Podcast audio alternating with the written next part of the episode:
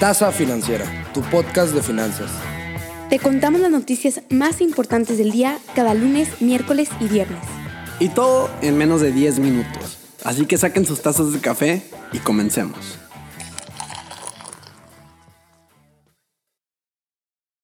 Muy buenos días, gente. ¿Cómo están en este jueves 3 de febrero? Aquí los saluda Daniel González y pues hagamos esto sencillo y eficiente. Espero les guste el capítulo del día de hoy y que se enteren de las noticias más importantes de finanzas, economía, negocios y mercados. Y pues no se diga más, empecemos con la primera noticia del día de hoy. Y volvemos con la volatilidad de este jueves. ¿Se acuerdan que les conté el capítulo pasado sobre el incremento sustancial en las acciones de Aeroméxico? Pues en este caso será lo contrario para la empresa de métodos de pago en línea. Les cuento que las acciones de PayPal Holdings se desplomaron casi un 17% el miércoles, ya que los inversores cuestionaron las perspectivas de crecimiento de la compañía después de revelar el gran golpe a los ingresos por perder a un cliente gigante como lo es eBay. La caída de las acciones colocó a las mismas en su apertura más baja desde mayo de 2020. Estamos hablando de épocas pandémicas, ya que PayPal también enumeró una serie de otros factores que perjudican su desempeño, incluida la alta inflación, el fin de los controles de estímulo y el impacto de los problemas en curso de la cadena de suministro en los volúmenes transfronterizos. PayPal está siendo realista y, no queriendo decepcionar a nadie, proyecta un aumento del 6% en los ingresos en el trimestre actual, muy por debajo del crecimiento del 11.7% estimado por los analistas. La cementera más grande de América, es decir, Cemex, dio a conocer que realizó una inversión en Heroic. Heroic es una empresa con sede en Reino Unido, fundada en 2019, que desarrolló una tecnología para convertir el biometano, es decir, el gas residual o el gas natural, en hidrógeno a un costo mucho menor en comparación con otras soluciones sin dejar huella de dióxido de carbono. Y bueno, soy financiera, entonces espero que la clase de biología haya quedado clara. Entonces, se puede decir que básicamente Heroic es una startup que le permitirá a Cemex incrementar su capacidad de inyección de hidrógeno en sus operaciones de cemento mientras reduce el consumo de combustibles fósiles. Además, estos son algunos de los esfuerzos que está realizando la cementera para transitar hacia combustibles alternos como parte de la meta de ser una empresa cero emisiones netas para el 2050. Ojo, aun y cuando la inversión ya se realizó, seguimos sin saber de cuánto fue. Hasta ahora solamente sabemos que la inversión fue realizada a finales de noviembre en una exitosa ronda de inversión de tipo C y que otros participantes suman $720 millones de inversionistas como Hydrogen One, Centrica, Hyundai y Kia. La empresa matriz del gigante Google, es decir Alphabet, generó ingresos por nada más y nada menos que $75,330 millones, superando las expectativas que tenían por $3,000 millones y reflejando un crecimiento de 32%, o sea, algo grosero. El reporte trimestral mostró que están gastando muchísimo dinero en publicidad. Y digo, ¿cómo no? A todos aquí nos han aparecido una o hasta tres veces anuncios seguidos de nuestro video de Google y en todos lados, no nada más en YouTube, en todos lados vemos anuncios de Google. No cabe duda, Sundar Pichai, CEO de Alphabet, ha de estar más feliz poniendo una estrellita en la frente a cada integrante de su equipo. Por otro lado, se espera que el negocio de la publicidad siga avanzando, pero ojo, lo que también nos dice el reporte es que Google Cloud y todo este tema de crecimiento de la nube subió un 45%, entonces no quiten el dedo del renglón, esperamos que estos dos negocios, tanto la publicidad como Google Cloud, se incrementen muchísimo en el futuro. Orgullo mexicano. Les cuento que el Consejo de Administración del Banco de Pagos Internacionales, o BIS, conocido por sus siglas en inglés, eligió a Victoria Rodríguez Ceja, gobernadora del Banco de México, como su nueva integrante.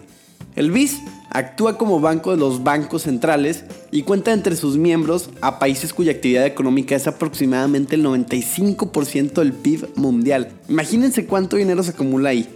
El hecho de que el Consejo Administrativo BIS haya elegido al Banco de México como nuevo integrante, nos da a entender la relevancia del mercado mexicano en el sistema financiero mundial. Y este voto de confianza se le dio a la gobernadora Rodríguez Ceja. Esta misma será también desde ahora una de las dos únicas mujeres que forman parte del Consejo Administrativo del BIS. La otra banquera central que está en el cuerpo y decide las estrategias y políticas del llamado Banco de los Bancos Centrales es Christine Lagarde, presidenta del Banco Central Europeo. Para darles una idea, el Consejo del BIS supervisa a la alta dirección del organismo financiero y está formado por tan solo 18 consejeros, de los cuales 4 se rotan, y esta es la tercera ocasión que un gobernador de Banxico forma parte de su consejo de administración. Fuertes declaraciones se presentaron el día de ayer, ya que la presidenta del Banco Santander, Ana Botín, confirmó este miércoles que el grupo español tiene la intención de participar en el proceso de venta de Banamex, o sea, la filial mexicana de Citi, aunque recalcó que en ningún caso el grupo emitiría nuevas acciones para llevar a cabo la posible adquisición. Entonces, esta confirmación se da durante la presentación de resultados anuales ante analistas. La presidenta aseguró que el banco está centrado en la asignación de capital y en aumentar la remuneración al accionista a través de la recompra de acciones. Así que haré una breve pausa aquí. Lo que Botín está diciendo es que no están recomprando las acciones para después emitir nuevas acciones que financien la compra de Banamex. Recuerden que a final de cuentas la emisión de acciones tiene como objetivo fondear cualquier tipo de compra o proyecto. Sin embargo, la pregunta es, si planean participar en el proceso, ¿cómo planean financiar la posible operación y cuál sería el calendario de dicha financiación? Hasta el momento la respuesta es una gran incógnita. Supuestamente Santander no ha analizado de forma específica las sinergias de costos que podían obtener con la compra del negocio de la banca de consumo y empresas en México de Citi. Grupo México, el conglomerado mexicano con intereses en minería, transporte ferroviario e infraestructura, está depositando toda su confianza en el proyecto insignia de la 4T, el Tren Maya. A ver, el Tren Maya ha dado mucho de qué hablar. Hay gente que no lo quiere, hay gente que sí lo quiere, hay gente que dice que AMLO lo está usando solo para esconderse y hacer un proyecto, etc. Nadie quiere el Tren Maya, todos queremos el aeropuerto, 1001 opiniones. Pero al menos Grupo México le tiene la fe, les da el voto de fe. Y cómo no, porque a ellos les beneficia. Ellos son una empresa de minería, transporte ferroviario e infraestructura que para ellos tener un tren en el sur del país les va a beneficiar muchísimo. La empresa analiza oportunidades de crecimiento en la división de transporte. ¿Y qué es el Tren Maya? Una división de transporte. Entonces la empresa dijo que registra generación de efectivo para con esto poder pagar y ayudar al gobierno en esto, y por lo tanto se espera un mejor año en su negocio de infraestructura. Meta Platform, o como casi todos lo siguen llamando, Facebook, publicó su reporte del último trimestre del 2021. Y vaya que se las dio negras ayer, ya que aunque su facturación subió a $33,670 millones, las evidencias muestran que su crecimiento está siendo más lento. La empresa advirtió que este comportamiento podría continuar, anticipando una tasa de crecimiento entre 3% y el 11% para este primer trimestre, igual que el sector tecnológico en general, impacto en sus ingresos por publicidad por los cambios en la configuración de Apple, y agregó otros factores que están afectando el presupuesto de los anunciantes, como la cadena de suministro y la inflación. Pero como ya saben, al parecer me tocan las noticias de volatilidad, entonces les cuento que en el mercado After Hours, después del cierre, las acciones son castigadas con una dura caída del 21%, cotizando en $253. Meta Platform, al igual que el sector tecnológico en general, ha sufrido con la aversión al riesgo que golpeó al mercado en enero. No me dejarán mentir, fue impactante la caída que hubo en los mercados el mes de enero, casi nadie se salvó y Meta ahí se va recuperando. Pero esta caída, al día de ayer, no le ayudó tanto que digamos. Una vez más se rompió el récord. Durante el 2021, mexicanos en el extranjero enviaron dinero al país como nunca antes visto, al nivel que las remesas superaron el cincuentón. Es decir, se llegó a los $51,590 millones en un solo año. En total, esto es un aumento del 27% contra los $40,000 millones recibidos en 2020. Durante el año se sumaron 10 meses consecutivos donde los envíos de dinero superaron los $4,000 millones. ¿Y por qué? Bueno, Estados Unidos alcanzó una tasa histórica del desempleo del 14.8% en abril del 2020. Para el 2021 habían logrado disminuirla al 3.9%. Además, no podemos olvidar los apoyos fiscales que recibieron las personas y que después fueron dinero transferidos a los familiares en México.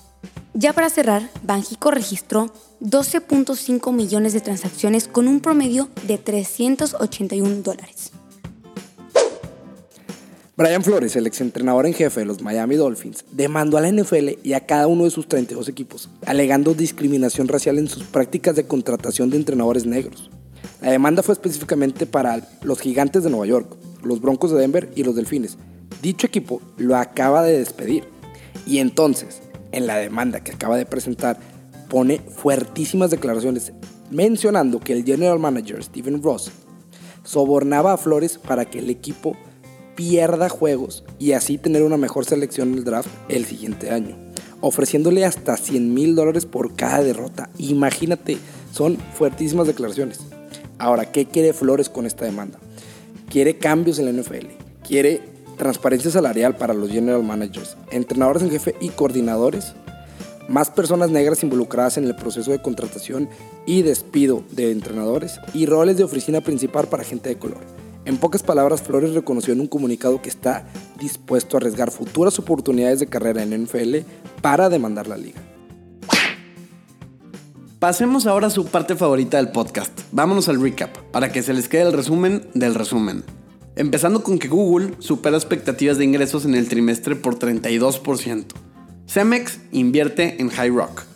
Santander dijo que sí estará en la pelea para comprar Banamex. PayPal pierde a eBay de cliente y su acción se desploma. La mesa directiva del BIS suma a la gobernadora Victoria Rodríguez Ceja del Banco de México. Grupo México apoya al Tren Maya. Facebook reporta su último trimestre del año y sus ganancias son menos de las esperadas. 2021, un gran año para las remesas mexicanas. Y por último, Brian Flores, ex head coach de los Dolphins, demanda a la NFL. Y bueno, con esto terminamos el capítulo del día de hoy, jueves 3 de febrero. Esperamos que lo hayan disfrutado tanto como nosotros y de ser así, no olviden darnos follow y like en nuestras redes sociales como @tazafinanciera. Mi nombre es Edina Blasco y nos vemos el siguiente martes. Hasta luego.